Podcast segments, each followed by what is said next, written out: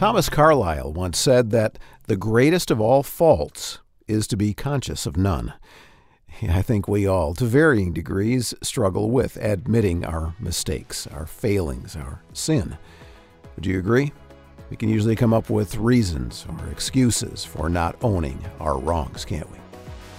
Well, in this episode of the Discover the Word podcast, Bill Crowder is going to lead the group in a study of Psalm 130, a psalm that Bill calls a song of hopeful repentance. Now, repentance is a key theme that shows up often in the Bible, in both the Old and New Testaments. So pull a chair up and join Bill and Elisa Morgan and Daniel Ryan Day as they walk through this psalm that gives us some important perspective on what repentance is what it isn't, and why it is such a fundamental part of not only our relationship with God, but our relationships with others. So, Psalm 130, a song of hopeful repentance on this Discover the Word podcast.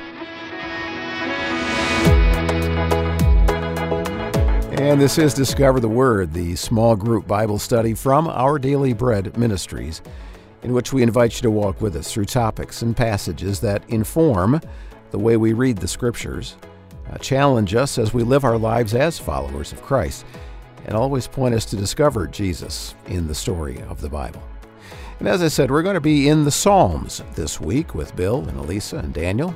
The uh, two other regular members of the group, Mart DeHaan and Rasool Berry, have this episode off, but they will join us back here at the table again soon.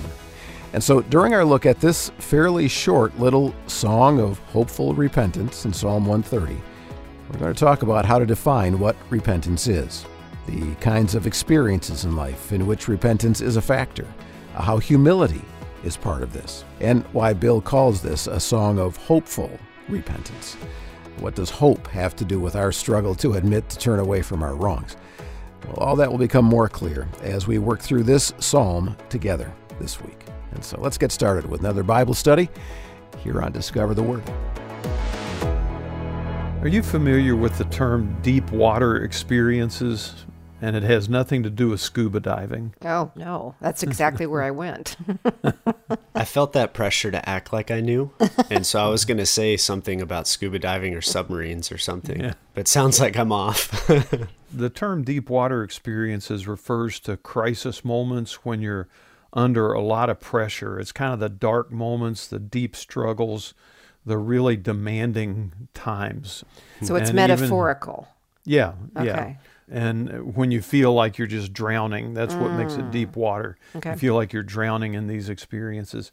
I know you you've just said you're not really familiar with that term, but you're familiar with the idea, I'm sure. yeah. Oh, yeah. I, I've been in that moment, and now I know what to call it. Okay. Yeah. Mm-hmm.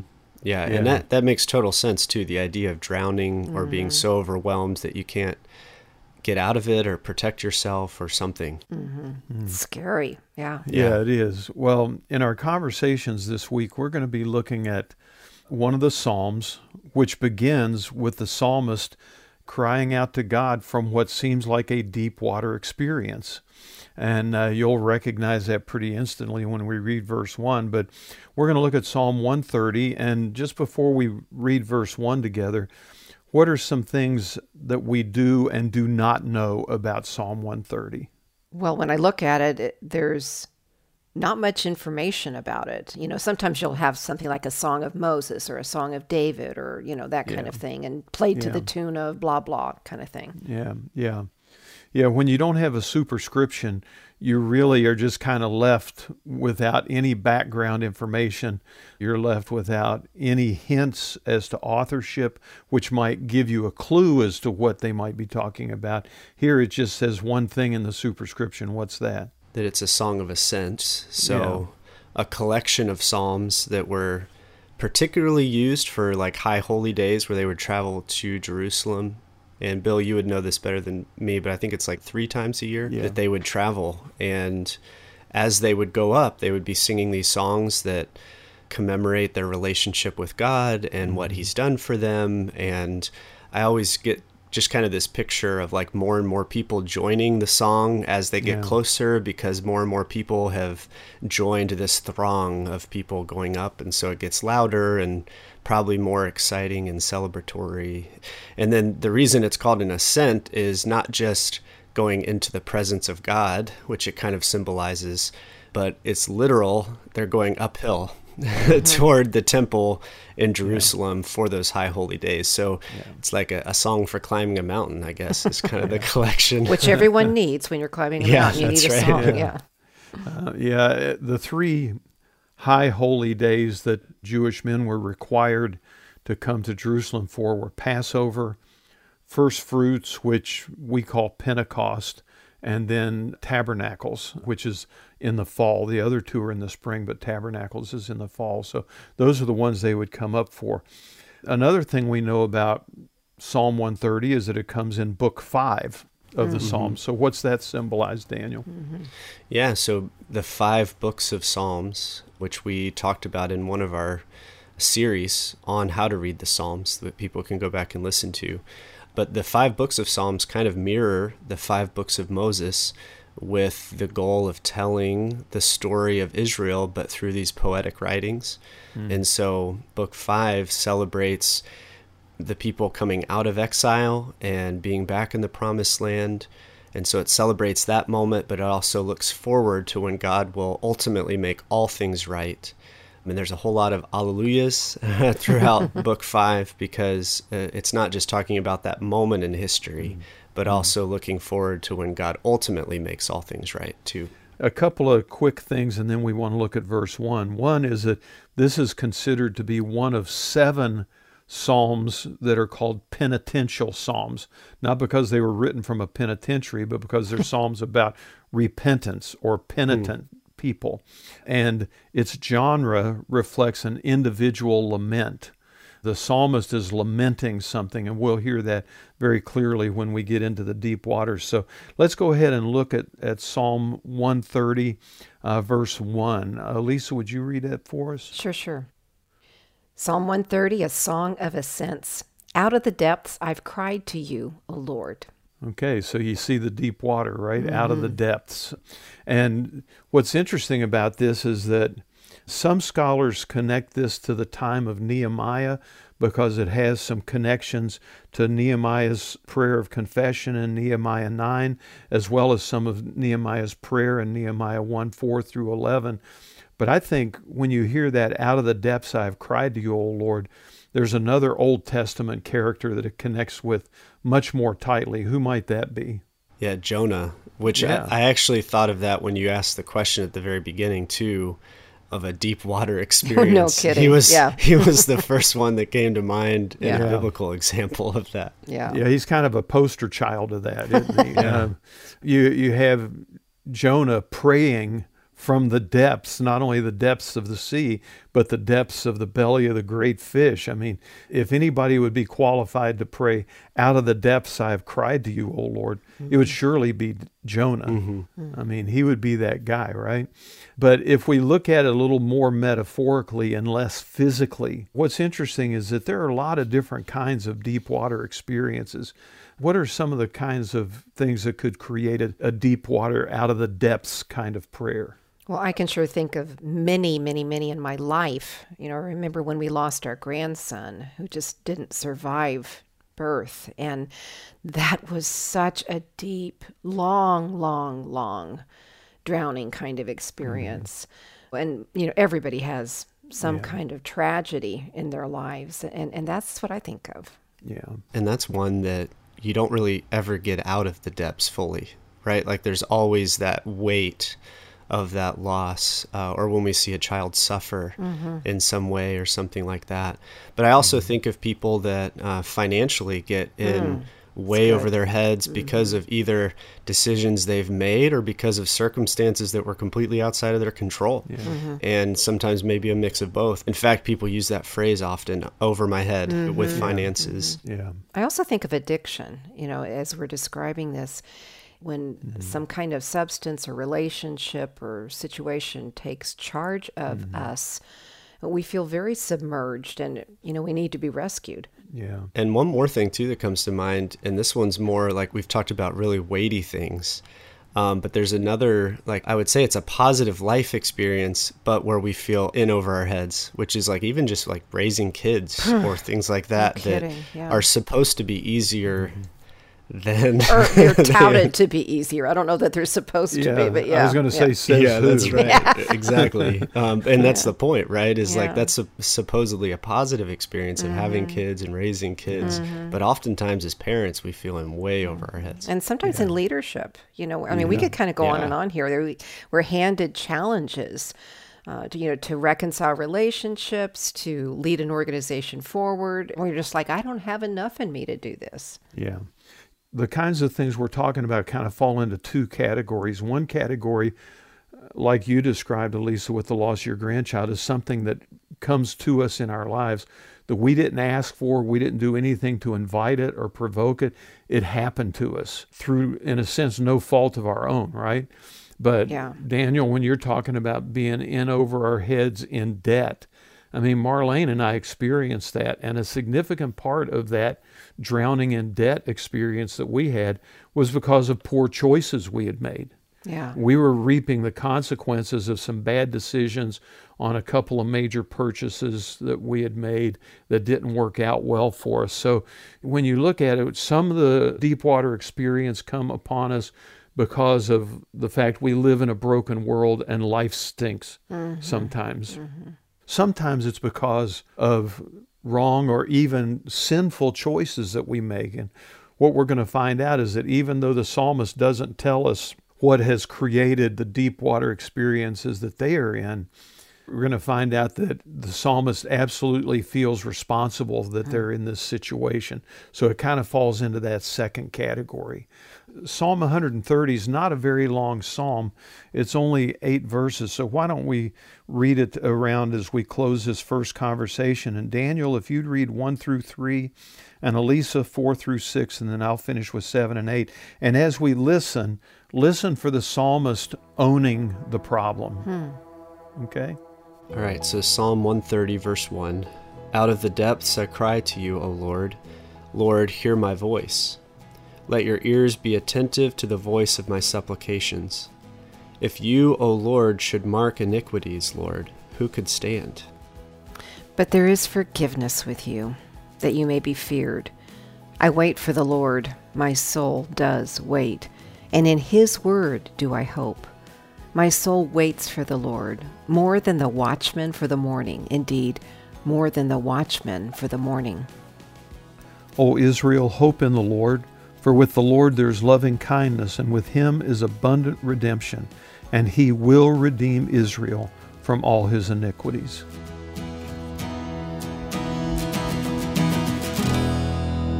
Is there a difference between hearing and listening? What'd you say, Bill? yeah, yeah. I think the proper response is, huh?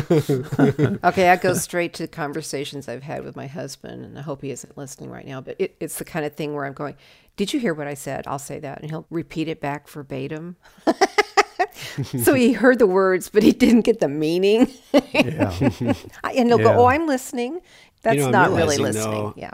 Yeah, I think we maybe flip that depending on how we've grown up or how we've heard the phrase because I've heard it the other way, oh. which is, "Are you listening to me?" Yeah, yeah, but did you hear me? Oh. And so anyway, so it's kind of playing on those words okay. in the same way, uh-huh. but it, the idea behind that is yeah. we can hear words, but did we actually let the meaning of those words penetrate yeah. into our hearts or minds or whatever yeah. right. to acknowledge when my mom said, don't do this or do yeah. this. Don't go out after eight o'clock, Daniel. Yeah, yeah.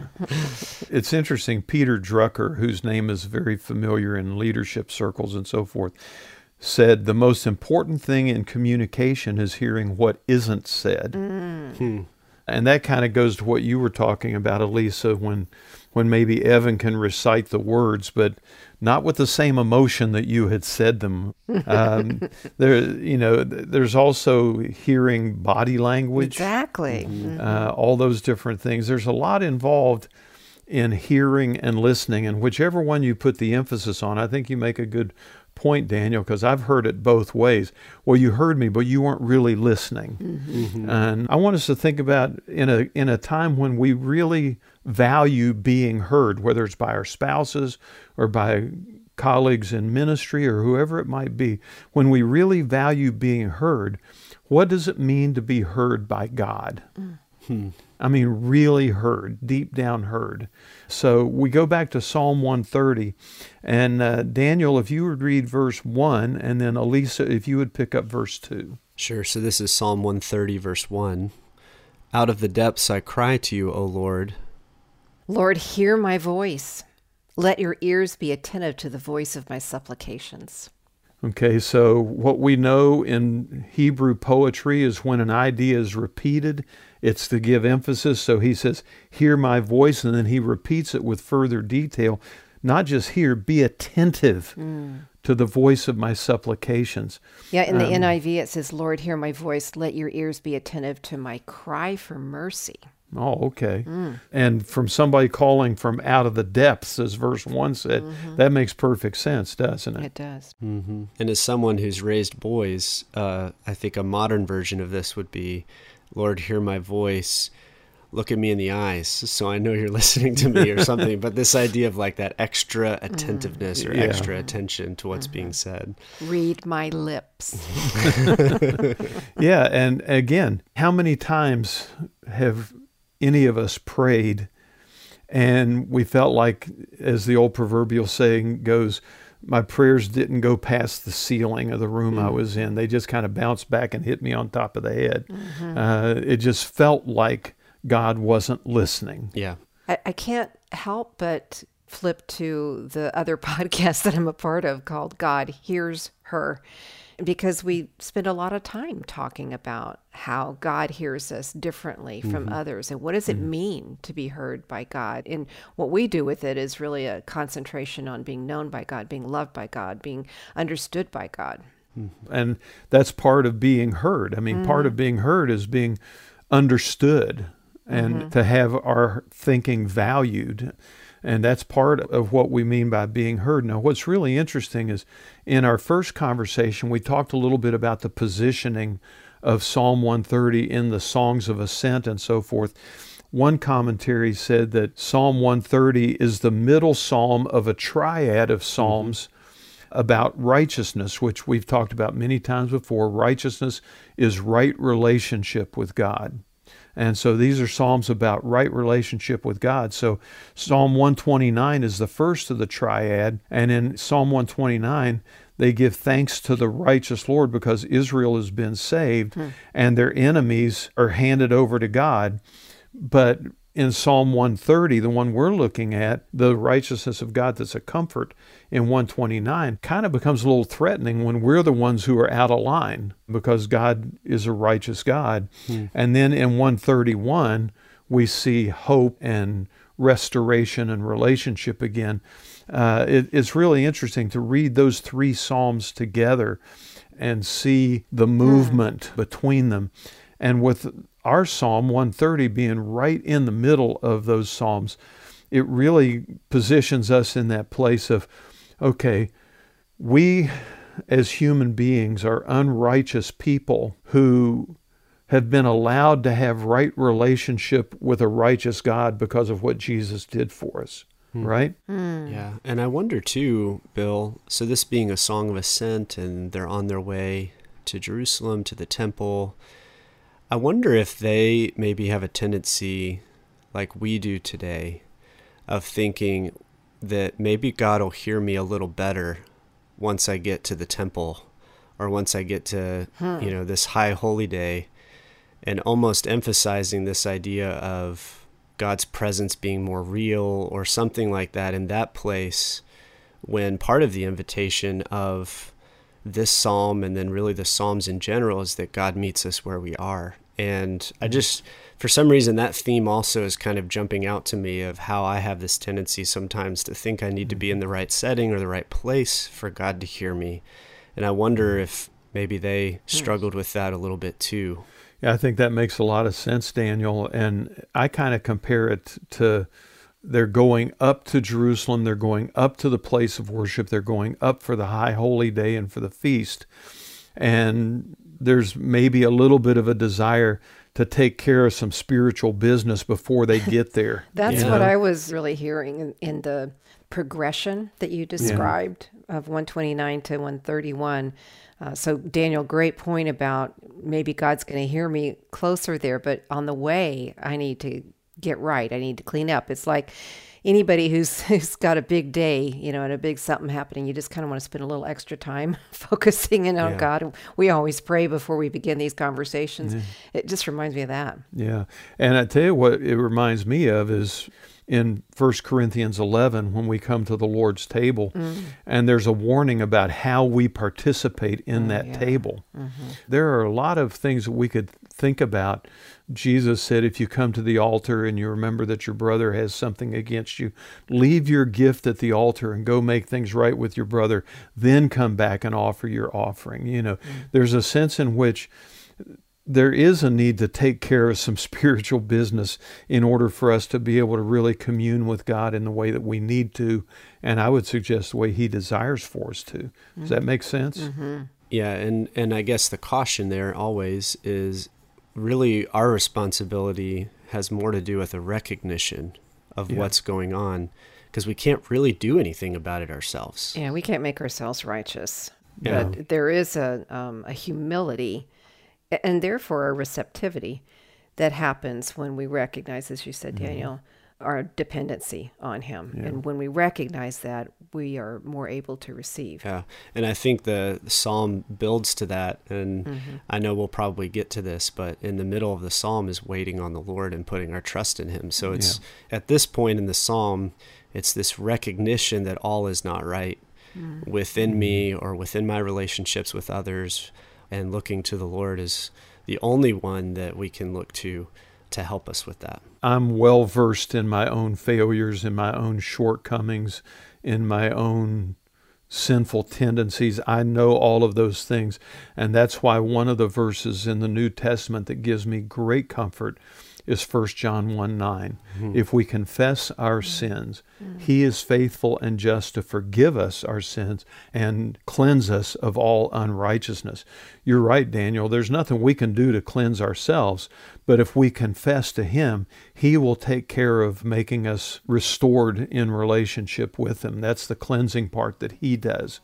Elisa, you talked about having a spirit of humility and acknowledging our wrong. That's the word confess. It means to say the same thing about. Mm-hmm. It means to agree with God that what we've done is not wise, it's not best, it's not what He would have for us.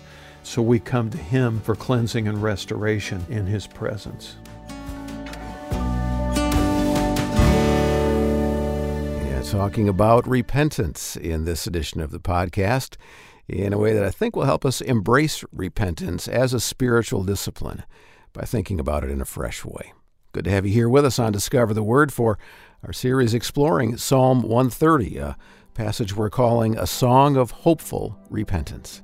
The study will continue after we take a break to remind you of an important project that we're asking the Discover the Word family to help with.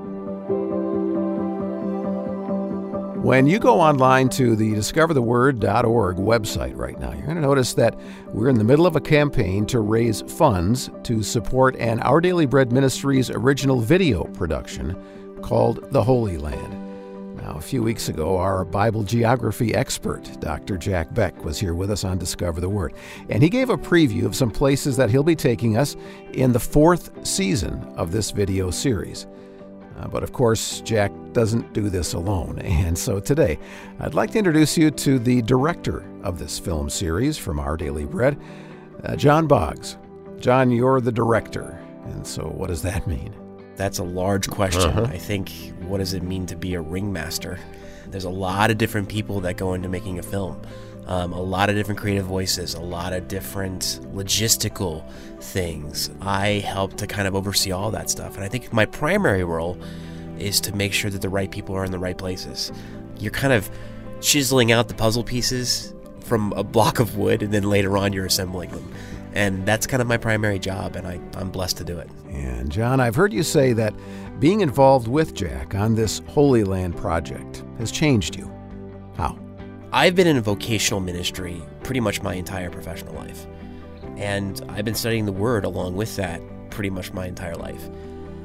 And we all go through stages where, you know, the Bible becomes a little dry, a little stale. And I just think that's part of living on this side of, of heaven. We have to walk through that. And I would say that the Holy Land has transformed that. The Word has become fresh again. And like, it just has made it come alive for me. And I, and I hope and pray that it does for anybody that watches it. I mean, it's the reason why I come to work. It's the reason why I am so plugged into the idea of helping people understand the word better. So I think if that encompasses everything that I have experienced with Holy Land, it's going to be one of the most thrilling pieces that I'll ever be involved with in my life. John Boggs, director of the Holy Land, with Dr. Jack Beck from Our Daily Bread Ministries. And right now, we here at Discover the Word are partnering with the film team to raise a portion of the needed funds to make season four happen. Later this fall, Jack, along with Boggs and the crew, will head over to film the material for season four. But we need your help. Inflation has made it so much more expensive, and so would you partner with us in helping us fund this life shaping project? You can give when you go to our discovertheword.org website and click Donate. 100% of the donations on the site right now through the end of June will go toward this project. And if you'd like to hear my entire conversation with John Boggs about the Holy Land, uh, we'll tack it on the end of this podcast version of the show. He's an interesting guy with an interesting story, and so make sure you keep listening even after our study of Psalm 130 is complete.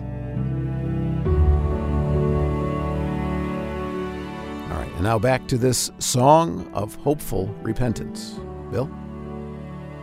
It seems to me, and I want to hear if you two agree with me, it seems to me that repentance is a subject we don't hear very much about today. Unless you're walking by some dude on a street corner with a sign. Yeah. And a bullhorn. Yeah. or perhaps if you're part of more of a liturgical church where the idea of confession and repentance is a weekly thing at mm-hmm. church. Because mm-hmm. there are some churches where that's built into like the every week service. That's true. Okay. But I think in general, what you're pushing on is the idea of outside of that, especially, it tends to be a more unfavorable thing uh, yeah. to write about. Yeah, and yeah. to your point, Elisa, about the sandwich board sign, that was my first exposure that I ever remember to the word repent. And it was in cartoons when I was a kid. You'd see this dude out on the street corner just looking all disheveled, and his sign says, Repent, the end is near, you know. And it was all just a caricature of faith. Really. And you know, it's interesting. It's now that you're describing it that way, it's a caricature of John the Baptist because he yeah. was kind of crazy looking as, as scripture describes him hairy and you know clothed in certain animal skins and eating locusts and saying repent for the kingdom yeah. of god is near yeah yeah and i think sometimes too just the negative perception of that word mm-hmm. is justified because oftentimes it comes with unfair judgment, judgment. of others mm-hmm. or looking at someone and making so many assumptions about who they are or what mistakes they've made or the type of things they think about or something like that. We we just have so many things that we take well my perspective is the one that matters so and so disagrees with me, they're wrong, they need to repent. Mm. Yeah. And so, you know, sometimes it just gets so tied into those types of things too that it makes it really hard to think about it in a positive way. Yeah, it's interesting. In the 90s and the early 2000s, I traveled a lot to Russia to teach pastors in a training school over there. And on Sundays, we would go to church services, uh, and usually I'd end up preaching. But I remember there was one where I wasn't preaching. I was just sitting in the back with my interpreter telling me everything that was going on. And the pastor preached a message and then he gave an altar call. And this young man came forward and the pastor grabbed the microphone and looked him in the eye and said, why have you come forward? He said, I want to repent. And the, the pastor put the microphone in his face and said, Okay, repent. Mm. And the guy just started confessing a lot of sin, some of it pretty gnarly stuff, you know. Mm-hmm. Um, but what I learned when I was in Russia is over here in the States, we have a certain nomenclature for conversion. We talk about, well, this was when I got saved, or this is when mm-hmm. I trusted the Lord, or this is when I came to faith. Over there, they say, this is when I repented. Wow. Hmm. Hmm. It's that big of a deal. That makes it there. much more holy, doesn't it? More like you described Daniel in a liturgical setting. That's their yeah. everyday sense of it. Mm-hmm. Mm-hmm. Yeah. So, so, so are we going to take the next ten minutes for us just to go around this? you go first. And I'll well, we were going to give you the ten minutes, Daniel, and Elise and I were going to sit and gloat about how self-righteous we were. We were going to judge. Yeah. it's interesting. I, I came across a quote which is really good. Is by a woman who used to be a an English professor at Syracuse University, and she came to Christ, and she's written several books. Her name is Rosaria Champagne Butterfield. Mm. And listen to what she said. She said, One very difficult aspect of sin is that my sin never feels like sin to me. my sin feels like life to me, plain and hmm. simple. Mm. My heart is an idol factory and my mind is an excuse making factory. That is so good, Bill. Isn't that good? My heart and, is an idol factory and my mind is an excuse making factory. Mm, yeah. Wow. And the good news in response to that is Billy Graham said, The wonderful news is that our Lord is a God of mercy and he responds to repentance. And mm-hmm. we started off by talking about the fact that maybe one of the reasons repentance doesn't get talked about is because it's usually cast in a negative way. And yet in Romans 2, Paul writes that it's God's kindness that leads us to repentance. I'm always surprised mm-hmm. when I mm-hmm. read that mm-hmm. verse. Absolutely. Because typically, when other people are calling us to repent, it's not in a kind way. No. And normally, I think we tend to associate repentance with an avoidance of judgment. Yeah. Mm-hmm. Uh, well, I'm repenting so that God doesn't squash me like a bug. You know, no, that's not it. It's His kindness that leads us to repentance because He wants us to be able to walk in relationship with Him. And in Psalm 130, we're going to find that the psalmist, while talking about repentance and forgiveness of sins actually links repentance not to judgment but to hope. Mm. And that really feels unusual to me. So let's go again. And Daniel, if you would read verses 1 and 2 of Psalm 130, and then Elisa, if you would pick up with verses 3 and 4. Okay. Sure. Out of the depths I cry to you, O Lord. Lord, hear my voice. Let your ears be attentive to the voice of my supplications. If you, Lord, should mark iniquities, O Lord, who could stand? But there is forgiveness with you that you may be feared. Hmm. Okay, so the key here may be the word mark. If you, Lord, should mark iniquities, because that word mark means keep a record. Mm. Yeah. That's exactly how the NIV translates it. If yeah. you keep a record of my sins. Yeah, and what's interesting is that in 1 Corinthians 13, in the hymn of love, it says, Love does not keep a record of sin. Mm. And that reminds us that God is a God of love, He's a God of forgiveness. And again, as we saw in our last conversation, if we confess our sins, if we go to Him and in repentance and confession, acknowledging our wrongdoing, He will forgive us mm. and cleanse us because that's His heart of love for His child. Yeah, you know, Bill, you said earlier how surprising it is to think of God's kindness as what leads us to repentance. And it is for me too. It's always surprising when I stumble on that verse. It feels unbelievable in some ways. But I think the same thing is surprising here mm-hmm. because typically when people talk about God, they talk about him as if he's someone who has a journal that has, you know, my name on it and everything I ever do that's wrong, he's marking it down. He's mm-hmm. making a list He's checking it twice. He's gonna find out if I'm naughty or nice, right? Like we give him Santa credentials, right? Where it's like God's up there just keeping track of everything, almost as if God wants to punish, He wants to hurt, He wants to harm, He catch wants us. to discipline, yeah. He wants to catch us, mm-hmm. and all that. Mm-hmm. Yeah. And what's surprising here in this verse is the idea that it implies the opposite that it's like, no, the Lord's heart has nothing to do with marking iniquities. Instead, it's about what you're saying this repentance that brings hope that mm-hmm. brings a freedom, that brings a mm-hmm. relief of pressure, a removal of shame, a removal of fear. And you know, it's one thing to talk about that, you know, that it's the kindness of God that brings us to repentance, but it's a whole nother thing to experience that, You know, when yeah. I repent and I experience the counterintuitive kindness of God, the forgiveness of God, mm-hmm. do you think it makes it easier to confess, easier to own? Yeah. Yeah. Because you know you're going to be welcomed in the mm-hmm. presence of your Father. Still loved. If anybody had the right to keep a record, it would be God. Mm-hmm. But the mm-hmm. one who has the right to keep a record doesn't keep a record. So what does that say about us when we keep oh. a record of other people's Ooh. failings I felt and shortcomings? That, I felt that conviction as soon as you said it. yeah, it's true though. If the only one who could keep a record is not keeping a record, then who am I to hold grudges. things against those yeah. around me or hold grudges or resent others or whatever? Mm-hmm. And you know, now it's okay to go through the process of resenting and then bringing that to the Lord, bringing that to someone and seeking reconciliation. Mm-hmm. But the idea of us keeping a list of others' wrongs, even after maybe there's been forgiveness and mm. walking through that together. Mm-hmm. Oof, yeah. I feel that. Yeah. it's awful easy to, to be list makers. Mm-hmm. Yeah. What we tend to do is we tend to make lists of the ways people hurt us and ignore the ways that maybe they've been kind to us or mm-hmm. shown us grace or patience or understanding or something. We tend to focus on the negative stuff, and mm-hmm. God doesn't keep a list, even though yeah. He's the one that has the right to. Now, Bill, one thing that's kind of interesting to me is in verse 4 this tie between God's forgiveness that he may be feared. Mm-hmm. Mm-hmm. mm-hmm. And that feels weird. Well, first of all, it feels backwards because yeah. it feels like because of being afraid of him, we should want to repent. But it's the opposite here. It's like we experience yeah. his forgiveness, so he should be feared.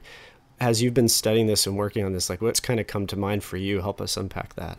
Well, again, we always kind of try to gather together the idea that words have shades of meaning and. Mm-hmm. Um, there aren't very many static words that only mean one thing and they mean that one thing all the time. Fear is one of those words that has different shades of meaning, and sometimes it means to be afraid of, to be terrified mm-hmm. of. Mm-hmm.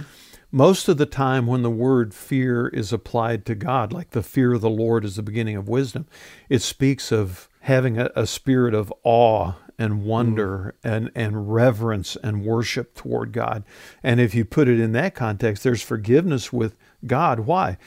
So that we can be brought into a, a relationship of worship for Him. Well, it's exactly what Daniel you were referencing. You know, it, it's so counterintuitive, and but when you think that the Holy One, who has the right to make a list, doesn't make a list, that then is so stunning. Mm. I think maybe that then we stand back in awe of him, you know, that he is forgiving yeah. in that way. Yeah, and when you look at this idea of the fear of the Lord, the fear of the Lord means reverence and relationship so that we don't have to cringe in his presence like we're afraid he's going to smack us down. Mm. We don't have to fear that from him because with him there's forgiveness and he doesn't keep a record of our wrongs.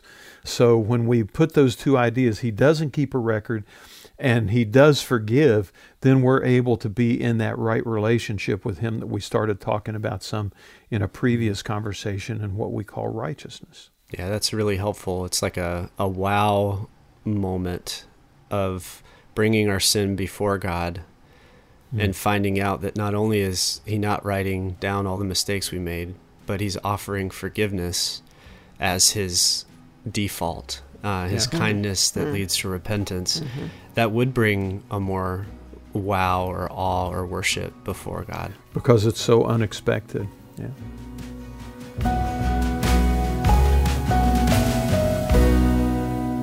Like Daniel said, that's a wow moment to end that part of our conversation. When we confess, God is ready to forgive. That's his default. We repent, he forgives. Well, so glad you joined us on the Discover the Word podcast to study with us. Your study partners are Bill Crowder, Elisa Morgan, and Daniel Ryan Day. And in this episode, the team is exploring Psalm 130, a song of hopeful repentance. Well, no one likes waiting, but you got to admit that some things are worth waiting for. In Psalm 130, the author reveals who and what is worth the wait. And so let's listen as Bill and Elise and Daniel move on to verses 5 and 6 of the psalm, where this idea of waiting and waiting on the Lord comes in. When are some times that you have found waiting to be hard? Oh, it's it's easy. It's, I love waiting. It's like one of my favorite things in the world. no, I a part of my role with our daily bread is leading Reclaim Today, where we basically create content for millennials and Gen Z. And one of the things that we joke around with, because we're also in that audience, is all right, here's the worst case scenario. You get somewhere before your friends do, and your phone's dead, and all you can do is just sit there and wait for them to show up. and I wish I could say that's all about other people experiencing that waiting, but mm-hmm. man, I struggle with that too. yeah, I'm just thinking of recent moments like um, my husband and I were waiting to get a text as to whether or not our grandson made the college baseball team you know, hmm. and you've got a whole bunch of elements there that you can't control. A, he's mm, 18 yeah. and he'll text in his own time. B, if you text him, he will not respond. C, yeah. he's waiting on the coach. I mean, it's just like. yeah. I mean, waiting comes in layers and sometimes it comes in waves and sometimes it feels like it's never going to end. To yeah. me, the worst kind of waiting, and this is very trivial, I understand that, but I hate being stuck on a highway in the middle of a construction zone where the traffic is just stopped. Um, when you're sitting back there waiting and you have no mm-hmm. information, you don't know anything that's going on, it can be very, very frustrating. And this is the next place the psalmist wants to take us as he's talking about repentance and hope and God not keeping a record of our sins and all these things he wants to take us to this idea of waiting, but he's going to frame it a little differently than we normally think of it, I believe. So let's do this. Let's, for today, I'll read verses 1 and 2. Daniel, if you'll read verses 3 and 4, and then Elisa, if you'll catch 5 and 6, and that's where we'll land for the day. Okay. Psalm 130 Out of the depths I have cried to you, O Lord. Lord, hear my voice. Let your ears be attentive to the voice of my supplications. If you, O Lord, should mark my iniquities, Lord, who could stand? But there is forgiveness with you, so that you may be revered. I wait for the Lord. My soul does wait, and in his word do I hope. My soul waits for the Lord more than the watchman for the morning, indeed, more than the watchman for the morning. Now, the thing that strikes me as I look at that is that we were talking about how frustrating and disappointing and even upsetting waiting can be, but he connects waiting with hope. and I would suggest, at least in my case, I don't do that very often. but that's the way it works, though, isn't it? You, you, that's a great pull out there, Bill. We don't typically go to hope, but that's how you get through yeah. it, isn't it? Yeah, mm-hmm. especially when you're in situations where you're not stuck in traffic. I mean, mm-hmm. when you're in a, a real life situation where you're waiting for a diagnosis or you're waiting for the results of a job interview or when you're waiting to see if a relationship is going to work or not. Mm-hmm. Uh, when you're in those kind of things, those really serious, kind of deep water things that we've been talking mm-hmm. about in these conversations, we don't always go straight to hope. We mm-hmm. tend to to think, okay, God's forgotten about me again, and I'm stuck here, and there's nothing I can do. And if God really loved me, He would make this thing happen now. Yeah. And I wonder if part of that's because even in the situations that we've shared, or in the context of this psalm where he's talking about running into those ugly places in his heart and mind and asking God to do something about it. In all of those situations, we have no control. Yeah. Right? We want control and we try to work on all the things that we think we do have control over, but in reality, for so many things in life, especially related to our brokenness and our blind spots and things like that. We don't have control. And so ultimately, all we have left to do is wait for the Lord because the Lord is the only one in which we could have hope mm-hmm. in any of those circumstances. Yeah. A couple of things that I want us to think about. First of all, think about the imagery more than the watchman for the morning. Indeed, yeah. more than the watchman for the morning. What, what do you think's going on with that? Well, I go straight to how I used to be when I would work the 11 to 7 shift, admitting people in the emergency room at the hospital. Oof. And I just could not wait to, yeah, to get right. off so I could go home and sleep, you know. yeah. Well, and for the watchman, I mean, I'm sure that there was some of that because it was pulling night uh-huh. duty, like you said, Elisa. Mm-hmm. It's the graveyard yeah. shift but also for them, the watchmen were there to be on the lookout for danger and trouble and attack upon the city. Yeah. And so when daylight came, all of a sudden it's like, okay, we made it through another ah, night. There's a sense of relief. Mm-hmm. Not just, okay, I get to go to bed, but hey, we made it through another night without being attacked. Yeah. This is a good thing. That's you know? Yeah, because there's an extra vulnerability mm-hmm. at night, especially. You know, I'm reminded of those times when we go camping and all of a sudden we think an animal is getting ready to jump out to us from the shadows and then we wake up the next day and realize it's a tree stump you know yeah. like it like even there's this extra fear that mm-hmm. we carry in the dark yeah. with us and it's the most vulnerable time for these city states and so the watchmen are literally they have no idea if someone's going to attack it's probably going to be at night you know as a surprise attack yeah. and so just that extra fear that they carry with them, it's a very different shift than those who are working during the day watching the walls where yeah. they don't have that element of fear and darkness. Yeah. It's interesting. The Targum, which is uh, an ancient Hebrew commentary on the Old Testament, mm. they understood the watchman not to speak of the watchman on the wall, but of the Levitical guards who were longing for the offering of the morning sacrifices. Hmm. They were filled with anticipation for a moment of worship that was going to come once the sun came up. And that's a very different thing. But I think oh, yeah. whether it's hmm. watching for danger like the guards or watching for the sacrifices, their point is that they're waiting for the morning because in the morning to your point, Daniel, uncertainty goes away and everything becomes more clear in the light yeah. of day. So, the other thing I wanted us to think about is back in verse 5 I wait for the Lord, my soul does wait, in his word do I hope. Now, what do you think that word is that he's talking about there? Mm. Well, it's tricky because when this psalm was written and when these psalms were collected, the scriptures as we think of them today definitely were not there yet. The New Testament didn't exist. There wasn't a complete collection of the Old mm-hmm. Testament yet. It can't mean what we typically use the word to mean, which is to say the Bible. Right. Yeah, and yeah, point. yeah, it's that's really helpful historically. And yet, you look at Psalm 119 that has a zillion references to various understandings of the word. And so something is sacred. Thy word is a mm-hmm. lamp unto my feet, etc. So take us through it, Bill. What do you want to answer there? Well, I think that, you know, in looking at a bunch of commentaries on this, you know, I always try to get help from people smarter than me, of which there is a huge number.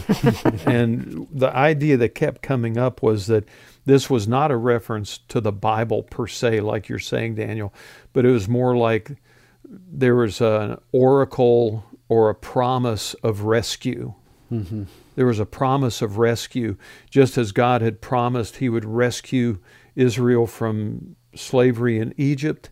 There was this anticipated time when God was going to keep His promise, His word of rescue from whatever situation the psalmist finds himself in. And at this point, that's why his soul waits and he has attached his hope to God's promise. And yeah. even though he's doing that in an Old Testament context, probably with only the Pentateuch, the 1st five mm-hmm. books of the Old Testament, as the only scriptures he might e- even have access to, that feels very familiar to me because Christ has made a promise to us that one day he's going to return. And Paul even talked about the fact that this is God's great hope that he has given to us that He will one day keep His promise and rescue us from the brokenness that we live in now. And I really like that idea of, of the word promise kind of sliding in there. Mm-hmm, and in his mm-hmm. promise do I hope, because even in the context of this psalm, what is the promise? The promise, well, first of all, as we talked about last time, is forgiveness, mm-hmm. that we serve a God who doesn't mark our iniquities or keep track of all of our wrongs, but instead offers forgiveness to those that look to him. But then this is a God of steadfast or loyal hope yeah. and love. So yeah. the hope or the promise that really ties the whole Bible together yeah. is that idea of the Word of God. What is the Word of God? It's the message of hope that God brings into the world. Mm-hmm. Uh, and that really ties Genesis together all the way with Revelation, which definitely didn't exist when this psalm was written. So, right, so that idea of Word, I love that idea of it being mm-hmm. promise, uh, this promise of hope, this promise of forgiveness, this promise of God's love. And I think, Daniel, to underline what you're saying there, he says he is hoping in the promise, whatever that promise was. But notice specifically, he says in verse 5 and 6, I wait for the Lord. Lord, yeah. My favorite commentator on the Psalms is a guy named Derek Kidner. I just think he does matchless work with the Psalms. And he wrote, It is the Lord Himself not escape that the psalmist longs for. Mm. Notice that this is more than wistfulness or optimism. Mm. In plain terms, he speaks of a promise, the word, to cling to, and in picturing the watchman, he chooses as his simile a hope that will not fail. Night may seem endless, but morning is certain, mm. and its time determined. As another psalm says, weeping may endure for the night, but joy comes in the morning discovering that there is hope written into this key idea of repentance all throughout the scriptures. And in Psalm 130, this song of hopeful repentance, the psalmist encourages us to wait on the Lord. Well, in the final segment of the study, we're going to discover an interpretive key that we can use to help us understand really all of Scripture. Daniel Ryan Day the idea of a key being you turn a key in a lock and it unlocks the door and you can open the door. So an interpretive key is like a core idea that when we use that core idea to look at a passage, it helps us understand in some way. Yeah, and so what is that interpretive key, that core idea that can help us understand why this psalm is a song of hopeful repentance? We don't normally put those two ideas together. Well, that's what we'll discover as we wrap up another episode of the Discover the Word podcast, right after take just a moment to preview where the group goes for our next study together. Next time on the Discover the Word podcast, Elisa will be leading Bill and Daniel and Rasool Berry into a study of secret things you start wondering does God use secrecy or mystery or hiddenness to confuse us? And you know, the Bible uses the word secret to describe both positive and negative kind of aspects of our relationship with God, like secret sins and then secret service and secret places. You know, and I want us to go into that use of secrets in Scripture and pull it apart a little bit and see what we might be able to learn about hmm. secrets. Yeah, it's going to be another interesting study as we explore how understanding this idea of secrets can expand our understanding of when secrets are, as Elisa said, positive and good, and when they're a negative in our relationships with God and others. So be here for that conversation called Secret Things next time on the Discover the Word podcast. And now, the conclusion of our study of Psalm 130, this song of hopeful repentance. I think it's fairly straightforward to say that hope is a little bit of an amorphous concept. It, it's kind of hard to get our arms around it sometimes, isn't it? Mm-hmm. It's kind of a mm-hmm. big word there. Uh, amorphous. amorphous. yeah, yeah. I was studying my thesaurus this morning. yeah, that's right. Um, now he's got to spell it. Okay. that's right. So the idea of amorphous is that it's uh, hard to grasp or yeah. kind of changes as we think we grasp it. Maybe it changes and morphs into something it's else like or something without like shape. Yeah. Yeah, it's yeah. it's intangible. Mm-hmm. One writer, Bernard Williams, says there was never a night or a problem that could defeat sunrise or hope. Hmm. That fits right in with our, our Psalm 130 with the watchman waiting for the morning. There's never a night that could defeat sunrise or a problem that could defeat hope. And it's interesting that in that quote you have something very concrete. I mean, on our phones, we can go to the weather and see exactly what time sunrise yeah. will be. Mm-hmm. But hope is amorphous. You know, yeah. hope is really difficult to pin down. And uh, that may be why the great Green Bay Packer coach of years gone by, Vince Lombardi, said, Hope is not a strategy. and in football, you know, you can't hope. You got to work and you got to drill and you got to practice and you got to train. You got to do all those things. I kind of prefer what uh, Bishop Desmond Tutu said. He said, Hope is being able to see that there is light despite all of the darkness. Mm-hmm. I think that's helpful. And, and as we land these conversations on Psalm 130, just to get back into the discussion, what are some things we've seen in Psalm 130 so far? Mm. We've seen hope tied to waiting on mm. the Lord mm-hmm. because mm-hmm. oftentimes things are outside of our control, most of the time, maybe all the time. and He's the only one that we can look to because mm-hmm. of that. Yeah. And the whole psalm is set in the depths, you know, in, yeah. in those things that are over our heads. We talked yeah, about that. Mm-hmm. Um, and you know, Daniel, that the whole thing about control, as we've been talking, I've been thinking, control is mm. really such an illusion. You know, mm-hmm. we have control over nothing.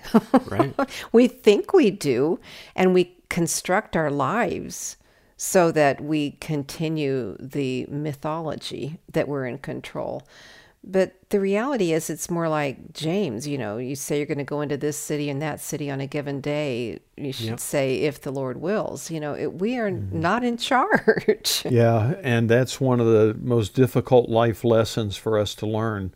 Not just to learn the lesson of relinquishing control, but of accepting our lack of control. Mm-hmm. Mm-hmm. And that's one of the reasons why it's important for us to have a God who is in control even when life feels out of control. Yeah. And that's the God that the psalmist has been praying to as we've been reading Psalm 130. And just for this part of our conversation, Elisa, would you read verses 7 and 8 and hear how the psalmist wraps up this song that we've been talking about? O Israel, hope in the Lord. For with the Lord there is loving kindness, and with him is abundant redemption, and he will redeem Israel from all his iniquities. Yeah, it's very interesting. This starts off as an individual lament and then turns into a kind of a national call to repentance, and not just repentance from sin, but repentance to hope. Hmm.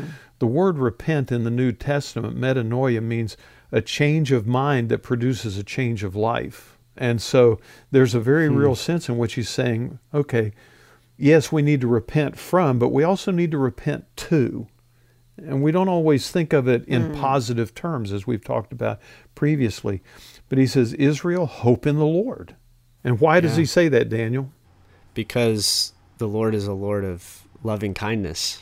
Exactly. A, a Lord of uh, the Hebrew word chesed, where you have to, you know, clear your throat a little bit to say it. Um, but it's this faithful love. It's the way God Himself introduces who He is to Moses in Exodus 34. That's the right. first time, like God's kind of introduced Himself in other passages before that, but the first time God like clearly articulates, "This is who I am," is He's a God of faithful, loyal, steadfast love and that word shows up throughout the whole mm. Old Testament. Mm-hmm. And that's really where our hope is is that we have a faithful, loving God who created all things and is inviting all people to himself. Okay, now let's connect the dots here. Okay. Elisa, you reminded us a few minutes ago that this psalm is born out of the depths of a situation in which the psalmist feels over their head, apparently because of some sinful activity or choices that they had made.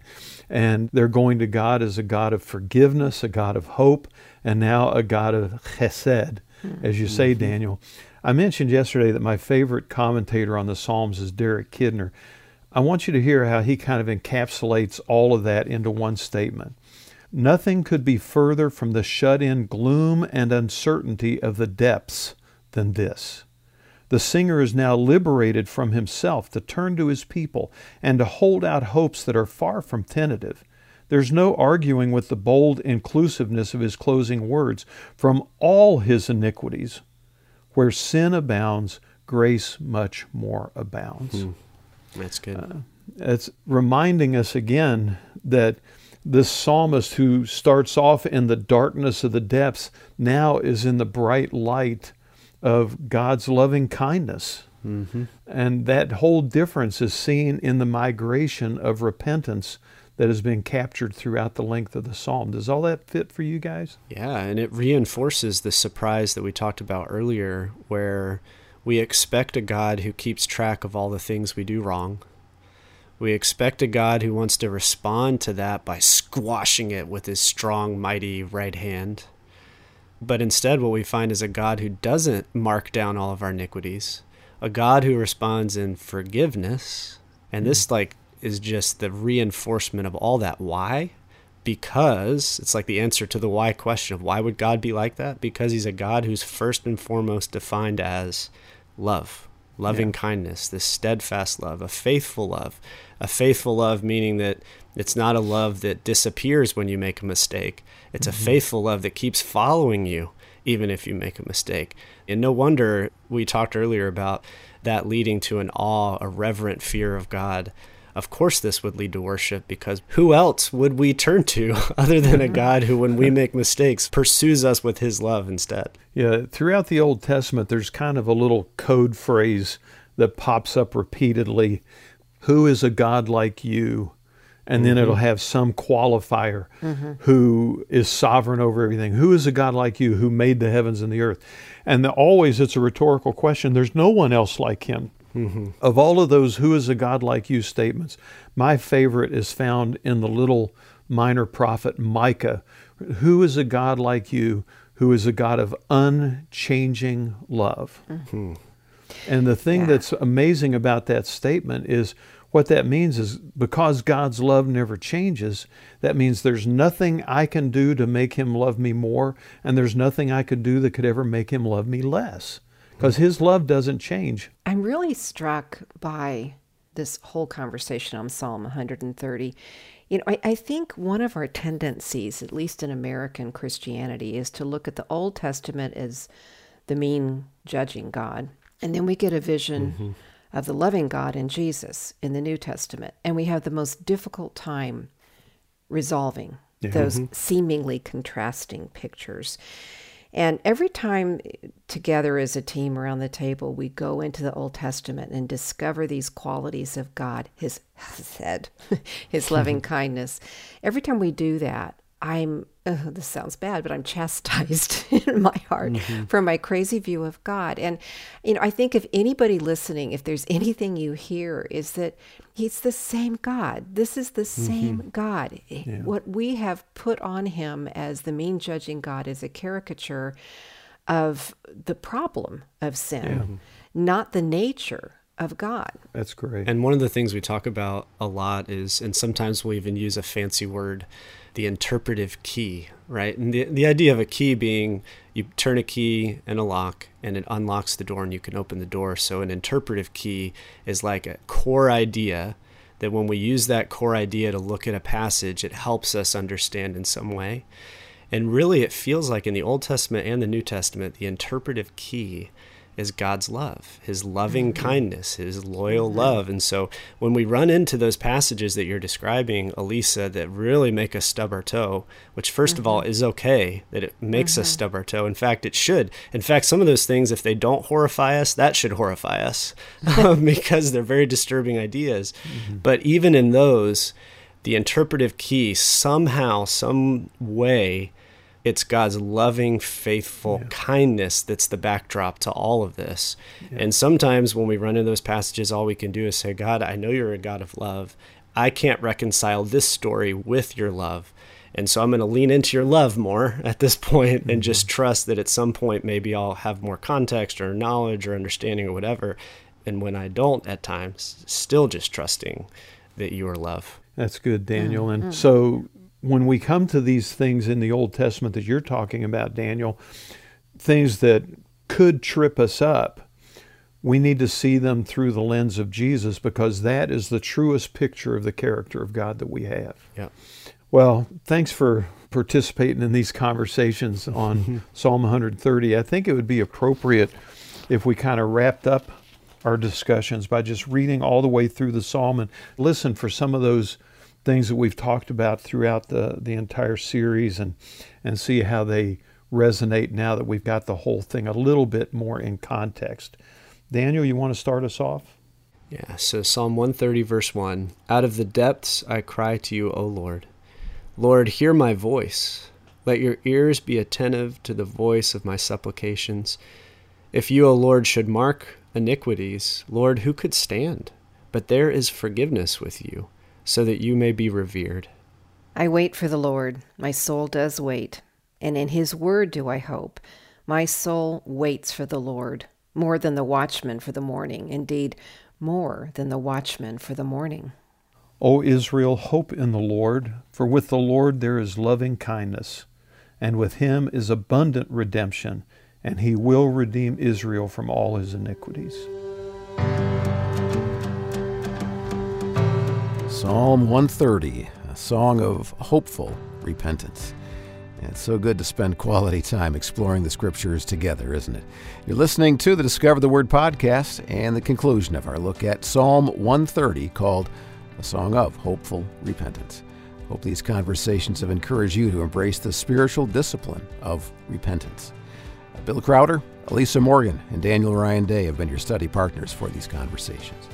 Discover the Word is a small group Bible study from Our Daily Bread Ministries in Grand Rapids, Michigan in which we invite you to walk with us through topics and passages that inform the way we read the Scriptures, challenge us as we live our lives as followers of Christ, and always point us to discover Jesus in the pages of the Bible.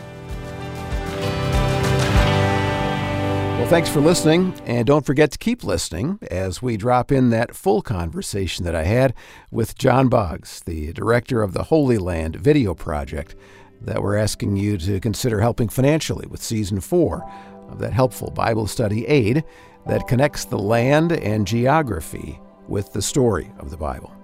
Now, we heard a couple of clips from this conversation earlier in the podcast, but here's the full conversation we had with director John Boggs. Right, I'm here with John Boggs. And uh, John, tell me a little bit about your role with the Holy Land Project. Well, I'm actually the director and one of the co-writers of the Holy Land. I uh, worked on Holy Land season three, and now we are in pre-production on Holy Land season four. So it's kind of my job to, kind of a creative crossing guard.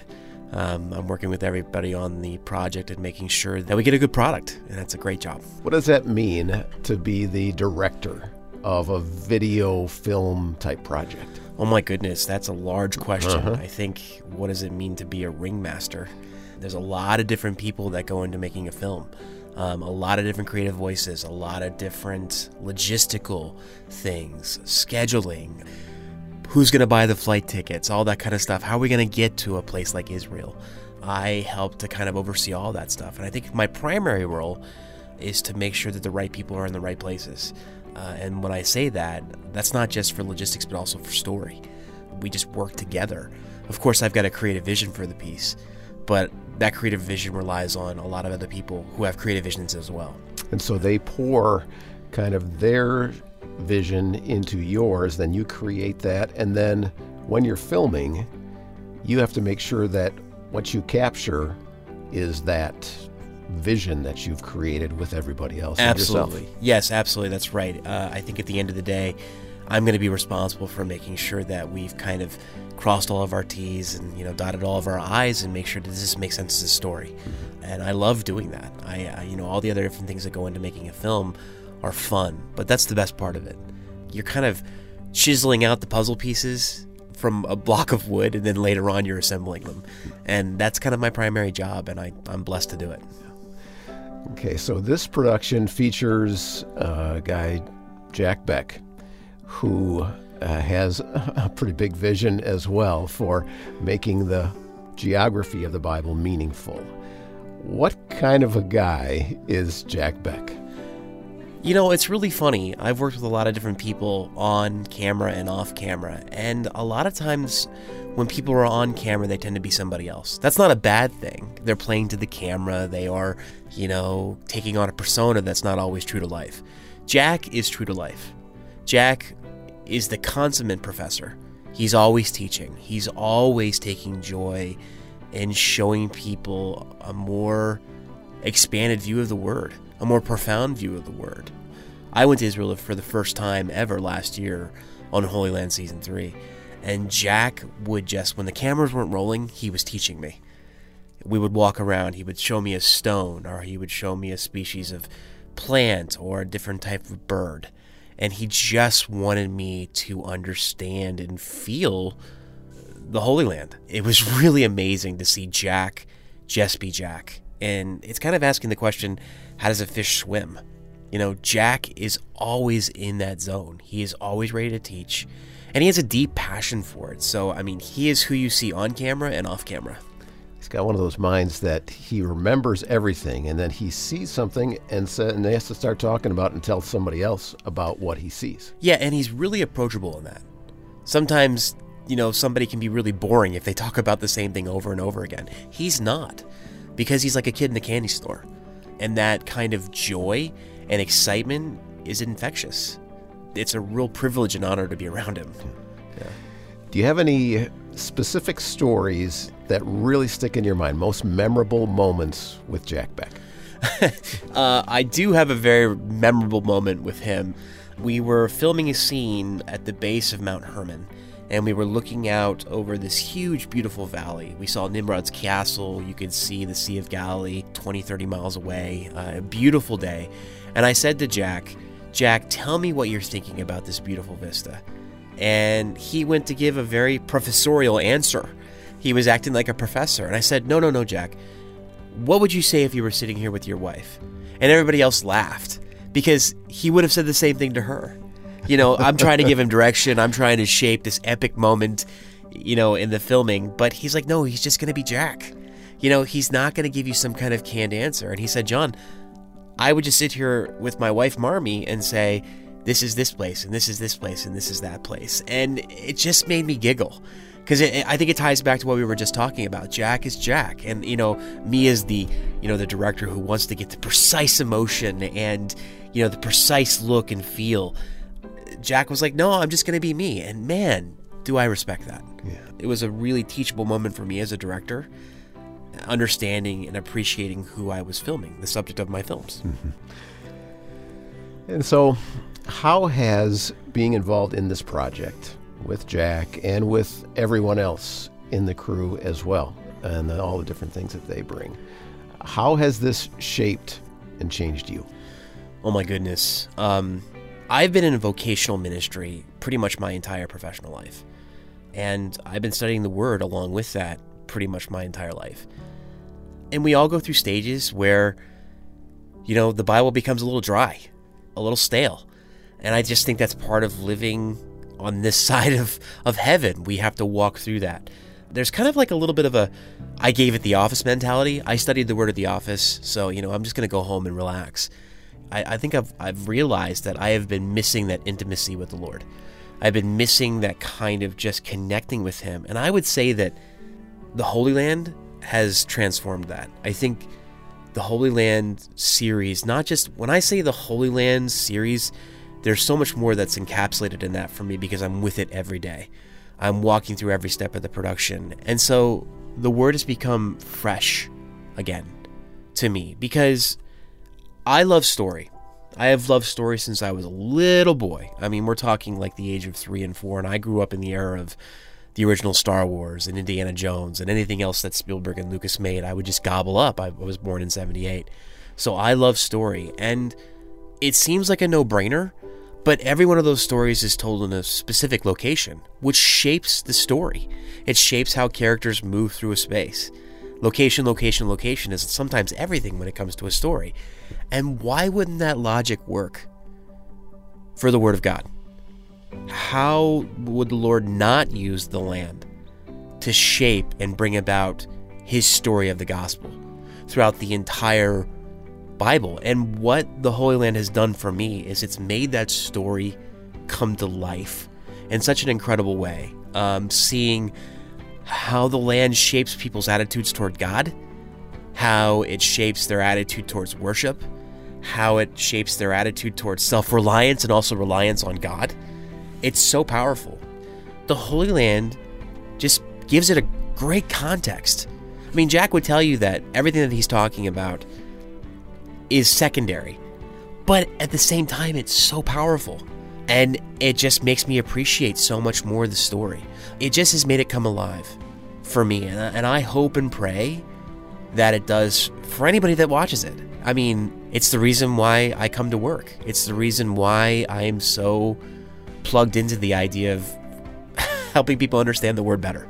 So I think if that encompasses everything that I have experienced with Holy Land, it's going to be one of the most thrilling pieces that I'll ever be involved with in my life.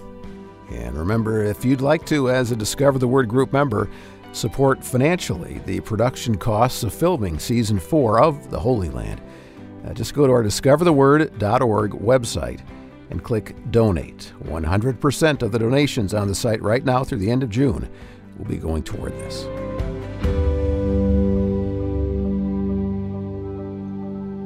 All right, well, thanks for listening. I'm Brian Hettinga. Discover the Word is provided by Our Daily Bread Ministries.